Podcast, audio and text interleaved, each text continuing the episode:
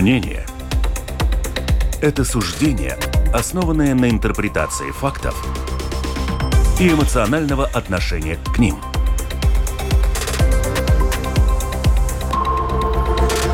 Открытый разговор с Ольгой Князевой на Латвийском радио 4.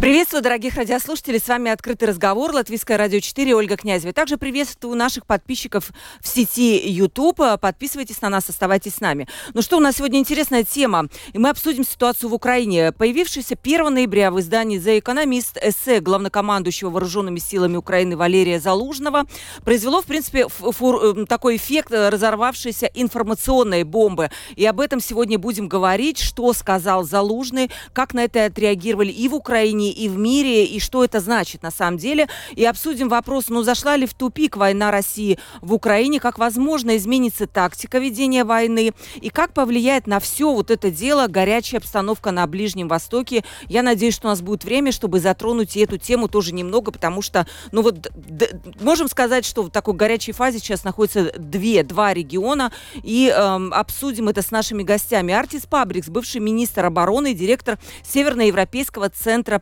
Политика. Добрый день. Да, добрый день. Правильно? Директор Северноевропейского центра. Да, правильно. Правильно, да. Карлис Креслиньш, бригадный генерал запаса. Здравствуйте. Добрый день. Красиво звучит бригадный генерал запаса, да? Мне нравится определение, да. И оба у нас это военные эксперты, и сегодня тема вот такая. Ну что, гости мои дорогие, начнем. 28040424, телефон WhatsApp, пожалуйста, пишите туда. И lr4.lv, кнопочка «Написать в студию». Ну что написал Валерий Залужный, главком ВСУ, он, да? В The Economist. Цитата. «Так же, как и в ходе Первой мировой войны, сейчас мы достигли уровня развития технологий, который ставит нас в тупик. Скорее всего, глубокого и красивого прорыва не будет. Война с Россией переходит в позиционную фазу, которая является чрезвычайно опасной и изнурительной для Украины. Чтобы выйти из патовой ситуации, Украине нужен технологический скачок в тех сферах, где Российская Федерация имеет преимущество, или где ВСУ тяжелой ценой удалось достичь паритета». Прокомментируйте, военные эксперты наши, что это все значит. Позиционная фаза, опасность этой фазы, нужен технологический скачок. Выглядит несколько пессимистично это все выступление, хотя на самом деле я читала уже отзывы аналитиков, никакого пессимизма там нет. Там есть конструктивизм, скажем так, да? Господин Пабрикс, да. Да, но я бы согласился тоже с тем, что это реалистичный подход, потому что самая большая ошибка, которую может сделать офицер или любой военный аналитик, это предпринимать неестественное естественным. В этой ситуации я бы хотел прокомментировать эту статью более из такой позиции, что Залужный еще раз говорит, скажем так, Западному альянсу и друзьям на Западе: ребята, давайте в конце концов кончайте с этими, скажем так, подаванием нам немножко в какое-то время и дайте, в конце концов, все то, что нам надо. И это, в принципе, та же позиция, которую я уже с самого начала войны как министр поддержал. Эта позиция тоже, в принципе, и балтийских государств, и Польши. То есть мы должны Украине давать все то, что надо, и мы должны западную экономику перестроить на рельсы военной экономики, чтобы помогать государству, которые находятся под ударом, потому что этот год и 9 месяцев, пока эта война идет, Россия, теряя очень много людей, очень много техники, она эту перестройку, скажем так, на рельсы военной экономики сделала. И она готовится более, скажем так, тяжелым боям. Ей все равно, какие потери людей, это не важно. В принципе, это такой сталинский подход, как Второй мировой войны. Разница просто в том, что в этой случае нападает Россия, а не кто-то на Россию не нападает. И, конечно, Запад должен понять, что Украина 3 раза меньше России, и чтобы победить, она должна играть по-другому. И это, в принципе, ясно, что тоже для нашего безопасности Запада, это очень важно, Европы, чтобы эта помощь пришла. И это сигнал всем тем на Западе тоже, которые иногда говорят о том, что ну давайте начнем переговоры, потому что сейчас переговоры это приведет к тому, что Путин всегда хотел, то есть он хочет замороженный конфликт, чтобы он мог все эти потери, очень большие потери в российской армии угладить, чтобы он мог опять идти вперед своей военной индустрией. То есть здесь однозначно такие переговоры и замороженный конфликт будет помогать только России, а не Украине. То есть я думаю, что это главный, скажем так, месседж по-латышски, русски говоря, который Залужный говорит всем своим друзьям. Да, это так, что вот, кстати, генерал Залужный, он говорит, что нужно, в кавычках, вот изобрести новый порох. И как раз вспоминая вот эту вот Первую мировую войну и поминая о том, как изменилась ситуация в войнах, когда вот на фронте появился порох. И возможно ли вообще, как вам кажется, господин Креслиньш, в нынешних технологических условиях тоже представить себе прорыв такого же масштаба, как приводит Залужный во времена вот, Первой мировой войны и появление пороха? Вот сегодня возможно это? Ну, начнем несколько пунктов. Первый пункт, скажем, Залужный мог позволить, Валерий Залужный, так открыто высказать, потому что его, так сказать, его понимание, люди его очень поддерживают, практически стопроцентная поддержка его. Поэтому он констатировал реальные факты, он не прятался там, что вот для людей, чтобы популярность быть. Ему не надо популярность, он констатировал факты. Это пункт первый. Второй, всем военным известно, чтобы... Это, конечно, война как бы прошлого века. Вот то, что происходит на Украине. Но используется со стороны Украины, там есть и новые технологии тоже. Я не говорю про кибер и все так далее, и беспилотные разные аппараты. Это, конечно, дополнительное. Но в такой войне необходимо господство или равенство с воздуха, чтобы защищать свои. А этого не было. Но нет возможности. Наступать нет возможности, когда сверху могут летать самолеты, пускать ракеты. Поэтому все время Украина об этом говорила, и Залужный, скажем, в Рамштейне, когда 50 стран, он открыто назвал, что необходимо для Украины для этого. Ну и, конечно, довольно смешно, когда немцы начали каски дать, в начале первые, вот мы вам даем, значит, ну, подождите, это война идет, люди гибнут, разве это надо? Потом по капельке что-то дают. Потом оказалась ситуация, действительно, что и коллега говорил и об этом, что, например, вот немцы, одна из самых сильных стран, ну, скажем, экономически в Европе, она же на оборону стала тратить даже меньше 1%. Потому что все жили, есть НАТО, тут все спокойствие. Зачем? Промышленность была довольно заморожена. Какие-то запасы были. Я помню советское время, когда я поражался, когда с ГДР все эти танки ушли туда, на восток. И я думал, куда этот металлолом будут? Зачем его хранить? Его же надо перерабатывать. Нет, сейчас достают. Пригодилось и так далее. Все. На Западе, чтобы запустить какую-то военную промышленность, это бизнес. Надо показать, насколько это запустится. Это нельзя же производство запустить на пару месяцев. Ну, нельзя. Это надо производство на более долгое время. Значит, надо инвестиции в это, чтобы... И потом смотреть, как будет. Сейчас как бы понимание это приходит. Очень постепенно понимает, что в Европе, например, Россия производит больше там снарядов, чем в Европе. Подождите, это европейские страны же экономически, западные, скажем, в общем, страны экономически намного сильнее, а Россия больше производит. Как это может быть? Да потому что военная промышленность была поставлена на такой уровень, что, не война же идет. И готовится к 21 века войне, например, НАТО с смотрела. Конечно, ни одна страна, и Россия и близости не может. Даже вместе с многими другими НАТО уничтожила, победила бы очень быстро. Но это была бы другая война. Это самолеты, ракеты, и поэтому такая... Чего не то Украины, да? А Украина совсем не то. Угу. И вооружение... Правильно ли я поняла, что вот эта ситуация и с минными полями, и с массовым применением беспилотников, она, в принципе, разрушает старые военные концепции? Да. Каждая война ведется по совсем другим принципам, как предыдущая война. И то, что мы видим в этой войне, я думаю, то, что очень интересно, это очень много уже используется всякие системы дронов. Тем более некоторые дроны уже устарели, например, такие как Байрактар.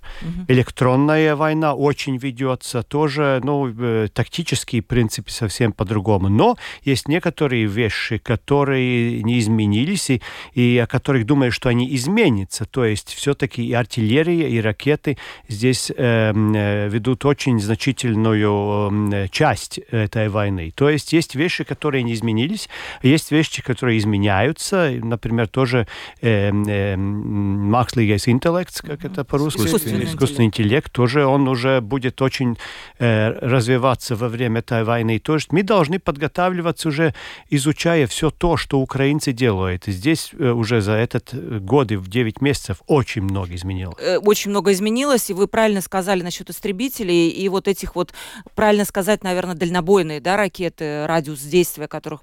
Почему ни США, ни Европа не готовы их дать? Они боятся, что с помощью этих ракет будет как-то расширена зона конфликта, или почему, как вам кажется? Я бы сказал, что здесь есть объективная и субъективная часть. Объективная в том, как уже генерал Креслиньш сказал, что просто за последние 30 лет производство многих вещей, в принципе, было остановлено. Да. А, скажем так, политическая часть в том, что да, в какой-то мере российская пропаганда, дипломатия сумела испугать некоторых слоев политических и социальных слоев на Западе, которые думают, что вообще противостояние России это уже ведет к более большому конфликту. И пока они поймут это, пока они научатся понимать то, что это не так, это будет занимать время. То есть, в принципе, то, что мы здесь в этом регионе, я не говорю только Латвии, тоже говорили даже наши друзья и Финляндии, и Швеции, и Польши. То, что мы говорили, что надо давать вот это оружие, надо давать побыстрее, это они предпринимают на Западе где-то через 3, 4, 5, 6 месяцев. То есть, это время, которое мы упускаем.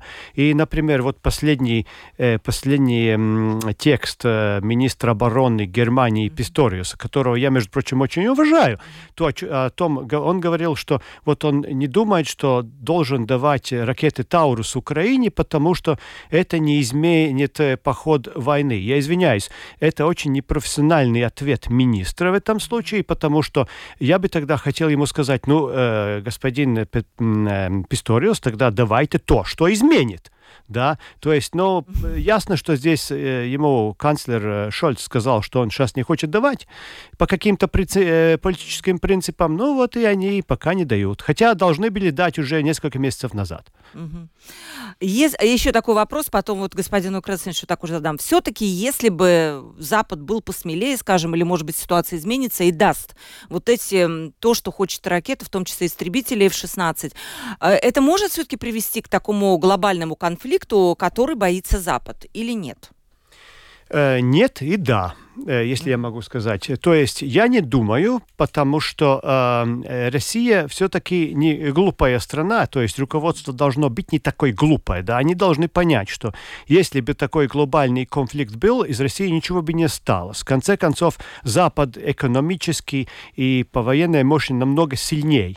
Но, конечно, очень много слоев в западных государствах, они просто... это ведь не ихняя земля, да, это не ихние люди погибают. То есть любой вариант такой эскаляции, они, по моему субъективному мнению, они все-таки очень думают о себе, думают очень, скажем так, в короткое время. И исходя из этого, конечно, там всегда будут какие-то внутренние политические силы, которые скажут, а давайте, может быть, переговоримся, опять-таки там на 5 лет будет перемирие, а потом уже кто знает как. Да? Хотя ситуация в глобальной, по-моему, очень меняется. Мы не должны забывать не только о Ближнем Востоке, где война может тоже еще разгореться побольше, но и вопросы отношений между американскими, Америкой и Китаем. И этот вопрос, ну, я очень надеюсь, может быть, как-то решат тоже главы обоих государств Сан-Франциско, потому что очень близко уже такая встреча планируется. Господин Креслиньш, правильно ли понимать, что изменить, наверное, ход этой войны могло бы решение, принятое Вашингтоном, что фактически нет чего-то запрещенного, которое можно передавать Украине, ну, скажем, не включая какое-то ядерное вооружение, понятно, все остальное можно. Это изменило бы, да, наверное? Да, я согласен.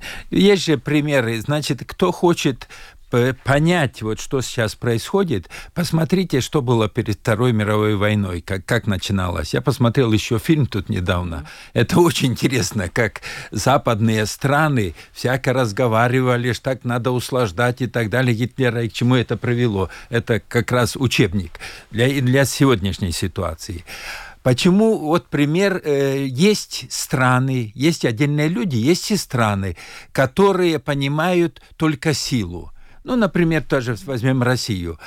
Она послала самолеты в Турцию, перенарушили границу воздушную, Турция сбила, да, помидоры или что-то там не продавала, не принимала Россия с Турцией. А что, больше ничего не было? Хорошо. Конфликт Азербайджан-Горный Карабах. Ну и как будто Россия стоит на стороне Армении. Тот находится же в этом союзе вместе. Начался конфликт. Турция помогает. Турция даже азербайджанские войска сказали, ну это как наши общие войска. Что Россия? Молча проглотила.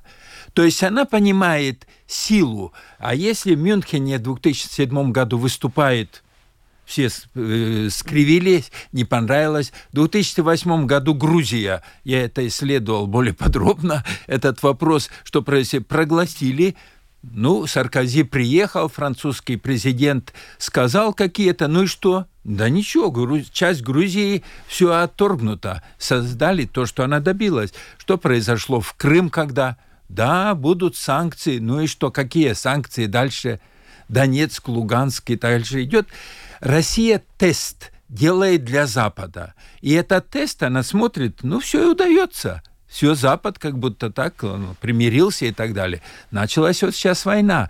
Так, чтобы уменьшить внимание на эту войну, что уже подходят сейчас выборы и так далее в России, поэтому они, я думаю, тоже радуются то, что происходит в Израиле, в Газе и так далее, в этом регионе. Потому что им-то очень выгодно, что сейчас западные телевидения и все пресса заполнена больше, вот какие бедные палестинцы и так далее. А про украинцев бедных уже... Ну да, у меня будет немножко позже такой вопрос, действительно, насколько это все оттягивает Украина, потому что по этому поводу волнуется, что идет оттягивание. Но еще немножечко хочу поговорить про Украину, и потом, может быть, немножко глобально тоже поговорим.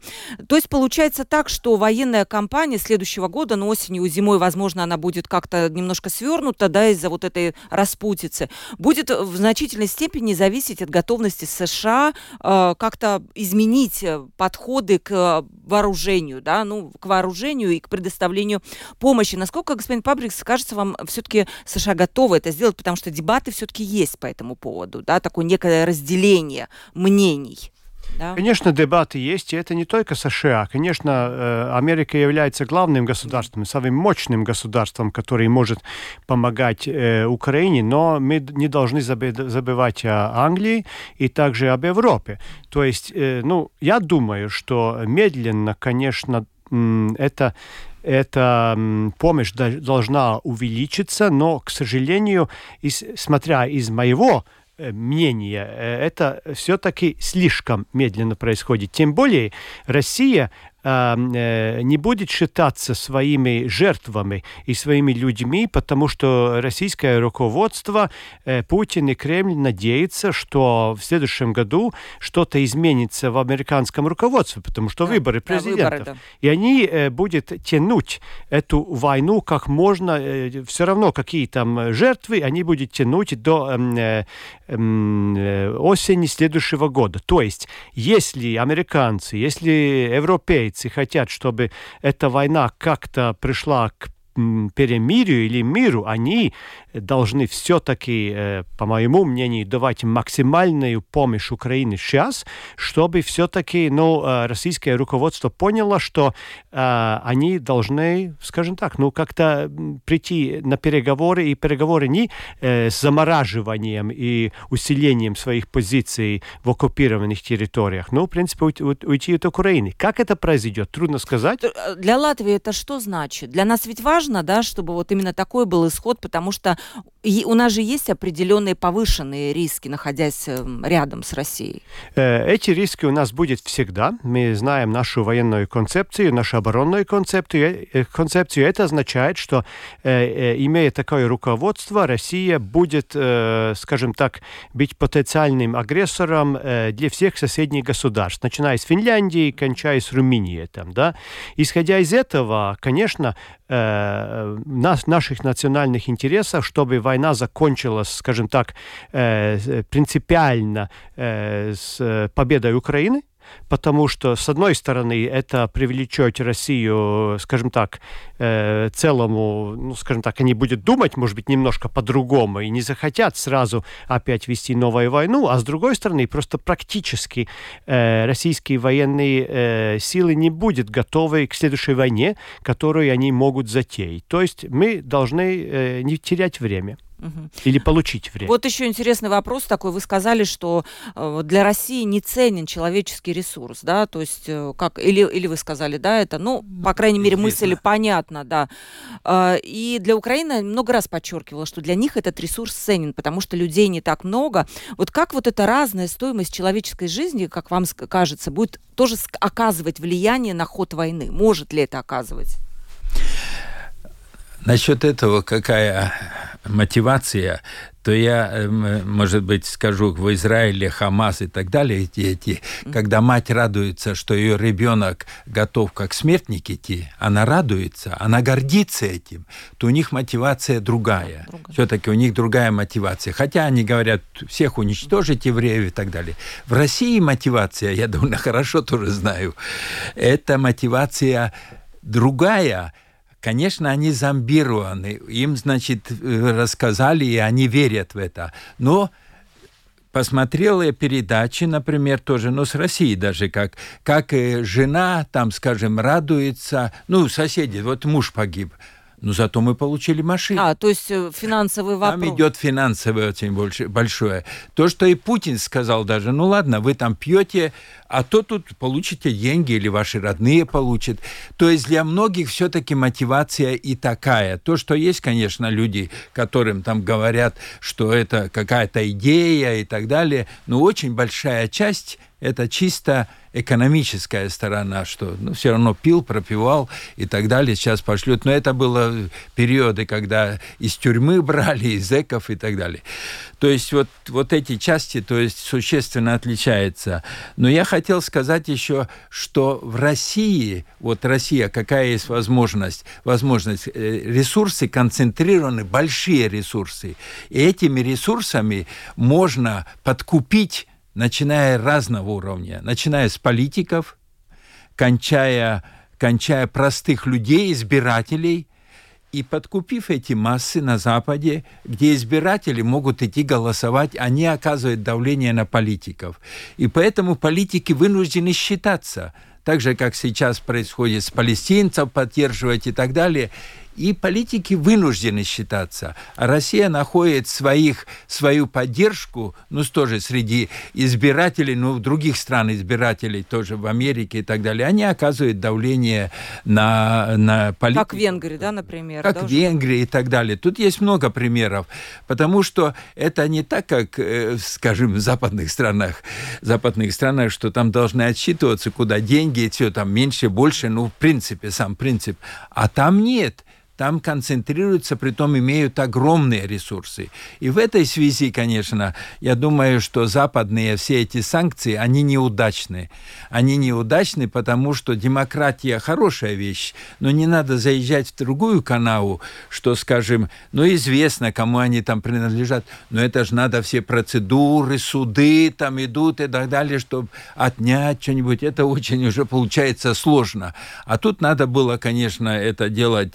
для такого военного времени, для особого случая. Я понимаю вас, да. Вы конечно, имеете в виду, что в военное время какие-то нужно немножко было бы забыть там о каких-то прав собственности, свободы чего-то, Есть имущество, потому что там же люди тоже умные, они же это имущество распределяют не впрямую под своим именем, родственники, любовницы, что хотите. И этот пример мне, конечно, ярко нравится, как Лаврову, что миллиардер должен обеспечить самолетом, любовницы и так далее, все. Но это же ему не принадлежит. Как отнимешь этот самолет? Это же не мой. Это мне просто дали и так далее.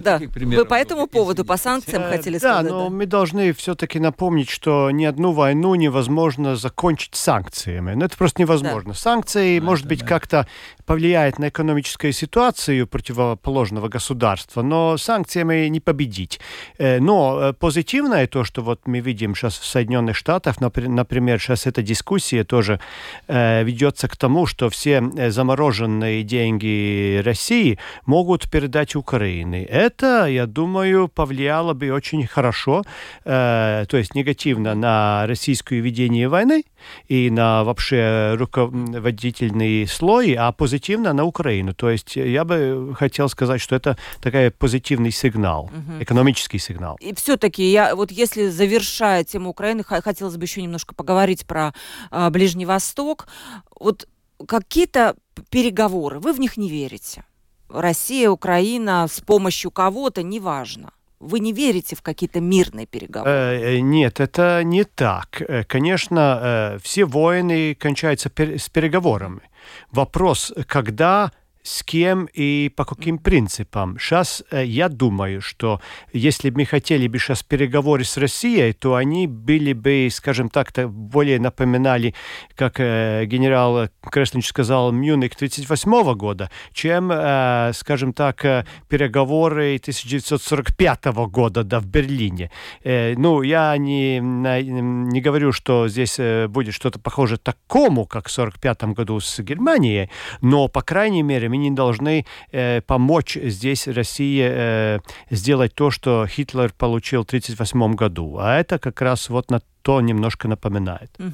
Тогда вопрос, если переговоры, скажем, нет политической воли, особенно Запада, скажем, выделить все то самое вооружение, если этого не будет в ближайшее время, что тогда может случиться? Война перейдет в какую-то стадию низкой интенсивности, так называемую окопную войну. Как это может развиваться? Так и будет, по чуть-чуть, но это...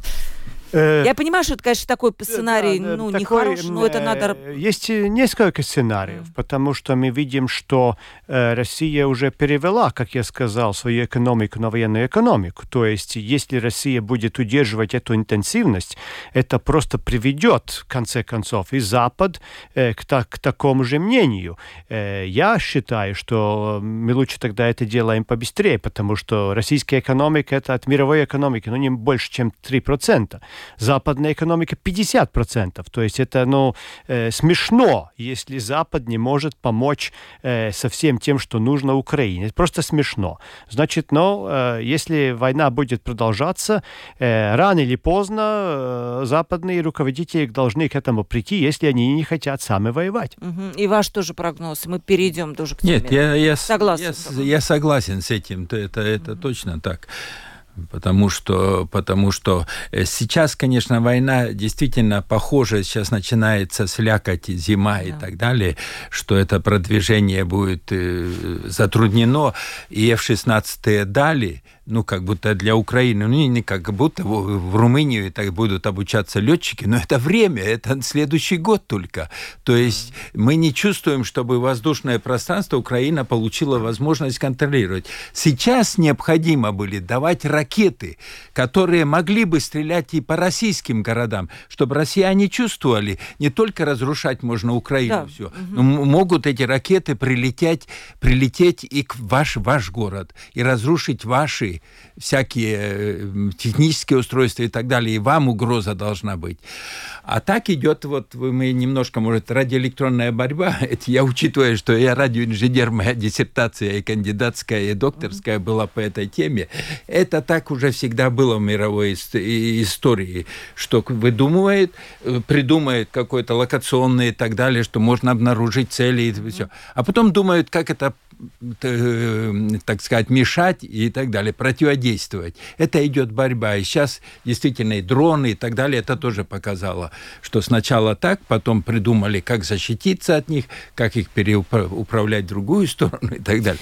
Да, вы интересный момент сказали, потому что сейчас пока Россия почувствовала на себе только в каких-то приграничных этих территориях, но так там происходит спокойно, там люди, но именно, видимо, этого и боится Запад, именно там попадание, вовлечение серьезного уже... мы же знаем из истории, те, кто еще читает историю, Второй мировой войне, хотя, например, в Великобритании и Черчилль, они были в очень сложной ситуации, они просто приняли тоже решение послать бомбардировщики над городами Германии, чтобы немцы знали, даже во время этой мировой войны они даже бомбили Кёнигсберг от Британии, то есть это важно, чтобы противник понял, что он тоже может получить удар обратно. Да. Еще раз напомню, телефон прямого эфира 28040424. У нас в гостях Артис Пабрикс, бывший министр обороны, директор Северноевропейского центра политики, и Карлис Креслиньш, бригадный генерал запаса. Смотрите, интересный такой момент. Президент США Джо Байден поставил на одну доску фактически Путина и Хамас. На ваш взгляд, это сравнение, оно правильное, легитимное? Есть ли что-то между ними общего? Я считаю, что есть. В первую очередь, потому что мы знаем, что уже более 50 лет Советский Союз, потом Россия поддерживал контакты с Хамасом. То есть они были вместе и с Арафатом, и с движением палестинцев и так далее. То есть Советский Союз за этим стоял. Так же, как я считаю, что сейчас Россия стоит за Хамасом, потому что это помогает уменьшить силу Запада. То есть Запад должен, американцы должны себя чувствовать тоже занятыми в других местах, не только в Украине. А второе, как мы можем оценить российское руководство и поведение, если тоталитарное государство нападает на соседние государства, уничтожает детей, женщин, изнасилует, делает концентрационные лагеря и так далее.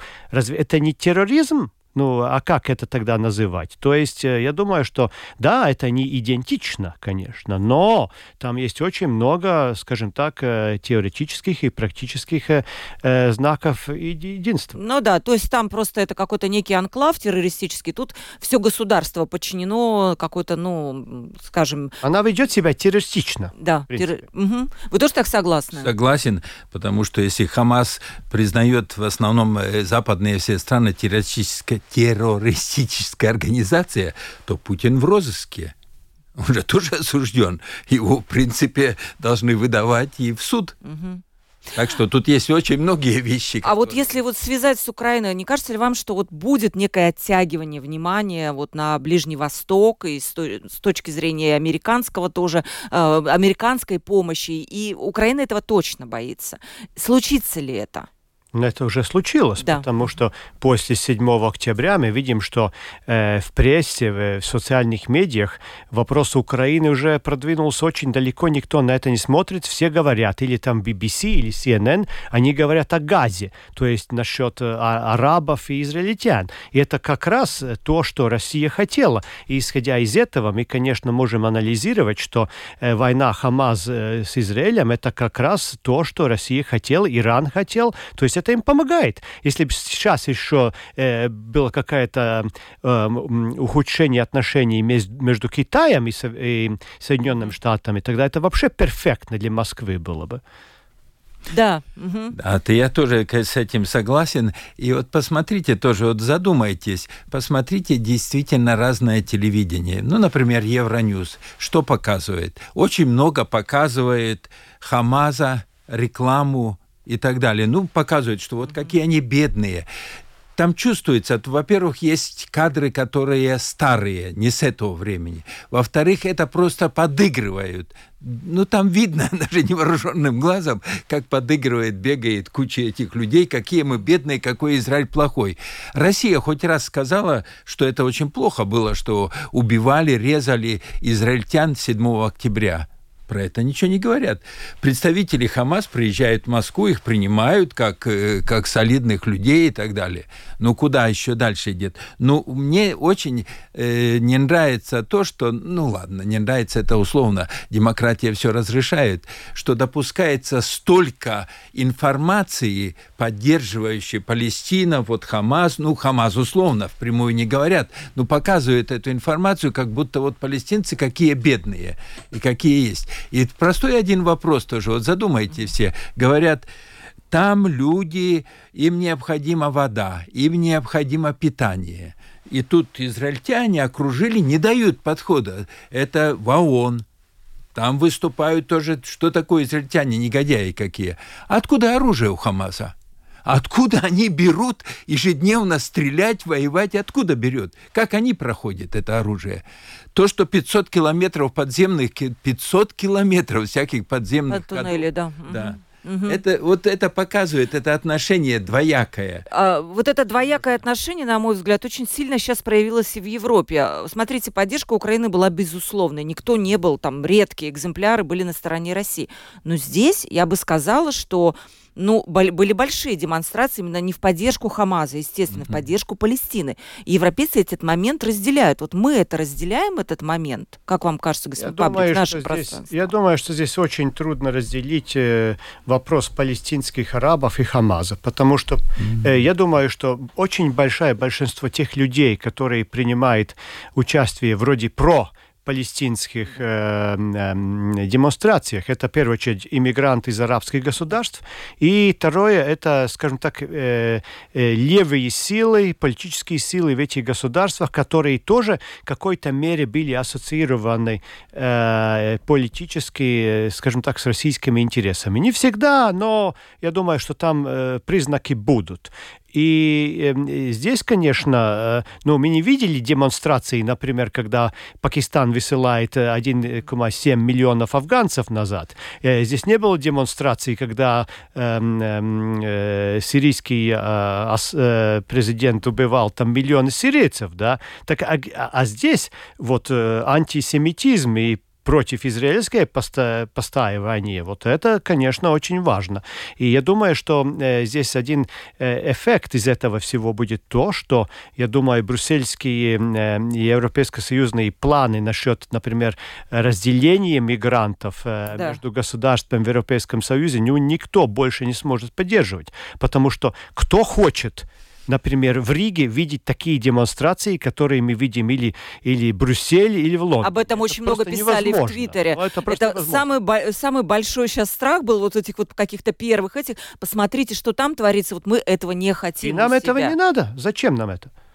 Но этот миграционный закон, помните, что мы должны будем солидарно принимать мигрантов, и если мы не хотим, то тогда нам нужно платить за это. Я не знаю, насколько это будет. Я думаю, что наше правительство, министр иностранных дел, министр внутренних дел, все остальные, они должны просто отстаивать эти позиции Брюсселя, потому что я думаю, что сейчас большинство европейских государств будет против такого передела. Потому что, почему вообще он показался на столе? Потому что некоторые государства, например, Италия или Испания, они не знали, что делать с этими мигрантами, которые приходят на их территорию. Но под давлением левых сил в Европе никто не мог отстоять такую позицию, которую мы отстаиваем у своей границы. То есть не пропускать этих людей просто в Европу. То есть если мы хотим, чтобы миграционная политика Европы была, скажем так, на следующие 10, 20, 30 лет, то это не вопрос о пределе, это вопрос просто о закрытии границ. И это вопрос о том, как национальное государство может решать вопросы миграции, а не кто-то другой, где-то там бюрократ, которого никто никогда не выбирал. Да, ну посмотрим, как это будет. Еще такой момент. Во-первых, две темы, поэтому вот хотела бы обсудить, да, почему, как вам кажется, за все это время вот на территории вот этой Газы, сектора Газа, не было вообще-то создано какое-то дееспособное государство, а вырос какой-то анклав под влиянием, под контролем боевиков. И фактически, ну что, можем говорить, что сектору Газа просто не повезло, что так случилось, или не было желания? Как вам кажется? Ну ладно, я могу сказать, что когда говорят Палестина и так далее, там очень сильное влияние Хамас. Практически люди их поддерживают в большинстве своем. А они ставят свою задачу убить всех евреев и ликвидировать Израиль. Но если ставится такая задача, тогда это неофициально как бы и Палестины, вот этого государства, которое... Но вот с этим не согласны многие, как раз вот с тем, что вы говорите. Ну вот это такая ситуация, вот реальная ситуация на сегодня. Руководство Палестины, которое как бы считается, которое признано, она осудила Хамас? Нету. Я не читал и не видел такое, что вот руководство Палестины осудило Хамас, что это и так далее. То есть это одна компания, они вместе живут. Поэтому о создании государств... Историю-то можно посмотреть, там довольно все сложно, ну, можно это довольно долго можно посмотреть, детализировано, как это все происходило, но сама суть вот на сегодняшний день. Израильтяне помогали столько Палестине, давали всего, а это возвращалось назад в виде ракет, каждую ночь стреляли там сотнями, тысячами ракет. Ну вот это ситуация. И вопрос такой, все-таки, есть ли какая-то, как вам кажется, реальная стратегия у Запада и у Израиля тоже, как в отношении этого региона, на самом деле, вот, ну хорошо, сейчас началась наземная операция, войдут, попытаются убить как можно больше террористов, там, очистить эти тоннели, но ведь Израиль, на самом деле, не сможет интегрировать эту территорию в свое государство. Он и не хочет это интегрировать. Да, и что тогда? Кто? Нет, ну, конечно, это очень сложный вопрос. Мы знаем, что эта война там ведется, в принципе, уже декады. И одно то, что господин Креслиньш сказал, что очень трудно вообще найти какой-то выход здесь, пока арабская сторона, то есть палестинская арабская сторона вообще отказывается признать возможность существования Израиля. То есть, ну как мы можем вести переговоры с кем-то, который говорит, знаете, такого государства, как Украина, нету. Да? Но это начало. Конечно, не все бело и правильно тоже со стороны Израиля. Мы можем там очень долго говорить, что тоже Натаньяху и остальные вообще, может быть, не вели все 100% правильно, но признание государства Израиля с арабской стороны, это как раз тот минимум, с которого мы должны начинать. Если к такому могли бы прийти, тогда уже, может быть, есть и возможность для переговоров. А с кем там переговоры вот вести, с кем? Вот тут слушатель спрашивает, почему палестинская администрация не может взять под контроль эту территорию и как бы ввести там тогда? Потому что Хамас вытолкнул из Газы Фатах движение, то есть те, которые арабы живут на западной стороне Иорданского реки, они ведь тоже не признаются в Газе. То есть газский сектор 100% под контролем террористов.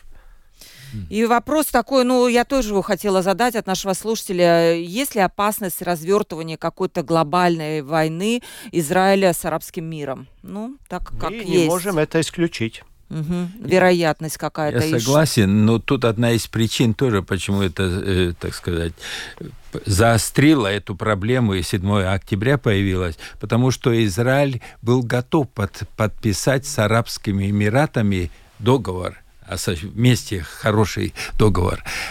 А этому решили помешать, чтобы не получилось, что арабский мир этот весь как-то будет частично поддерживать Израиль. Вот это одна из причин тоже, которая была. Но это Иран там заинтересован в этом и так далее. Тут есть много таких вот причин, но основная причина, кому это было выгодно? Это вот Россия, Иран, Китай, Северная Корея. Это основные страны, кому это выгодно. Что внимание... Оттянуть на эту сторону и так далее. Они частично, Северная Корея, эти миллион этих самых снарядов там передать России и так далее. Они стараются вместе что-то помочь даже России неофициально. А там другие бизнес есть бизнес, и реалполитик есть реалполитик, то, что на Западе тоже говорят, и сколько там людей, которые обходными путями с Россией сотрудничают, к сожалению. Но это тоже факт. И вот уточняющий вопрос, который был задан насчет того, может ли администрация Палестины взять под контроль этот кусочек Газа. Да? Устав ООН не запрещает передать эту территорию какому-нибудь нормальному демократическому государству, как вы кажется, может быть, пойдут по этому сценарию. Здесь, конечно, было бы хорошо, если бы так могли бы сделать, но в нынешней ситуации мы видим, что Объединенные Нации, в принципе, сейчас находятся в такой же ситуации, как Лига Наций в 1939-1940 году, то есть они очень слабые. И второе, мы видим тоже со стороны арабских государств, того же Египта, никто ведь тоже не хочет этих арабов из Газа там. То есть, с одной стороны, сейчас, вроде братья, но с другой стороны, никто не хочет с ними там развязывать отношения. То есть, кто будет там участвовать, кого там посылать. То есть, очень...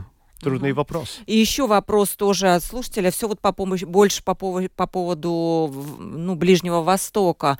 Нормально ли, что Европейский Союз, он финансировал сектор Газа, и кто, может быть, мы не можем знать, может быть, как раз эти деньги пошли на вооружение Хамас. Нужно ли финансировать и дальше этот сектор? Этот вопрос, конечно, такой трудный, потому что, с одной стороны, конечно, люди хотят помогать и давать гуманитарную помощь. Но мы видим, что кто-то плохо живет, вот как господин Креслиньш сказал, мы там видим, что нет этого, нету там воды, нет электричества, давайте поможем, у нас ведь есть. Но, с другой стороны, я думаю, что мы можем подтвердить то, что какая-то часть этих денег точно ушла в Хамас, может быть, даже большая часть, потому что руководство Газа-то является Хамасом.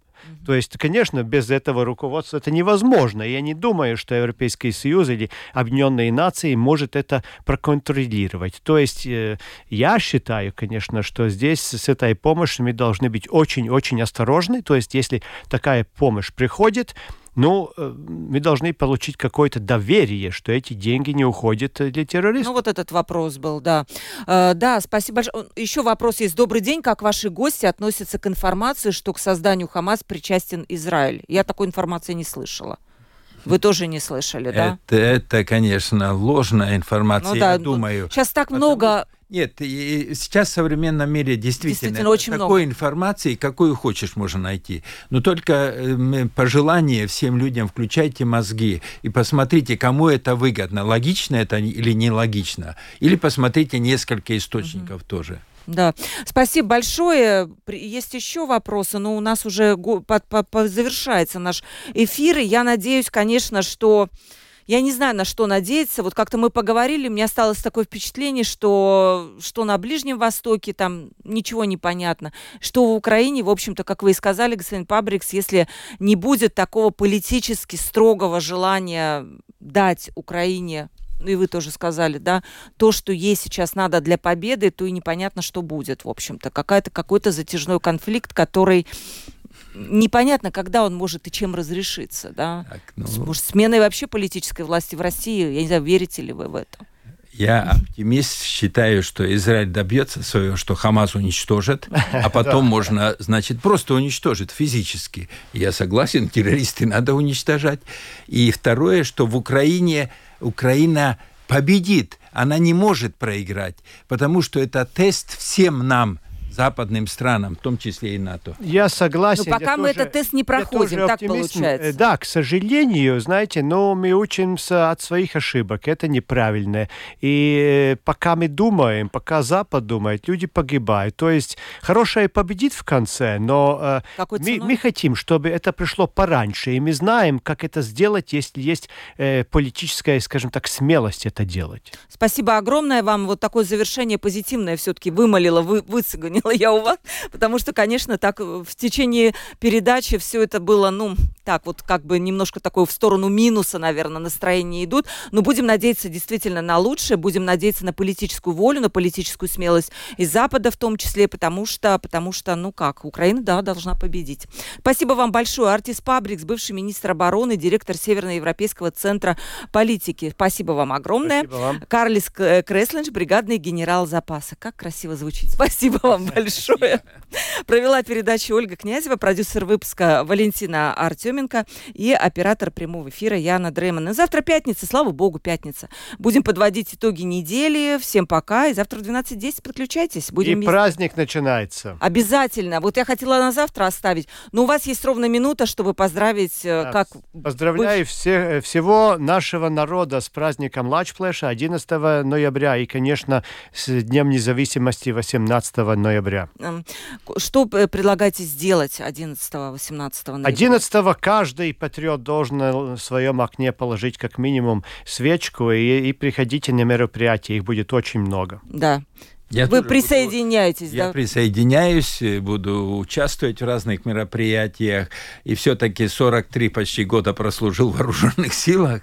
То есть и был в Сибири, политически репрессирован и так далее. Мы там тоже отмечали, хотя не официально. Вот интересная у вас такая деталь биографии, истории. У нас было много людей, которые велись. Кришто Панс был, который родился в Сибири, и владелец Лидо. Да. Кирсанс. Да. Кирсанс, да, Кирсанс, то же самое, да. И все эти истории мы проходили, это Омск было очень интересно, но мы уже пошли в другую степь. Все-таки я попрощаюсь с нашими радиослушателями, с нашими подписчиками на YouTube. Всем пока, 12:10, завтра ждем вас. Всем пока.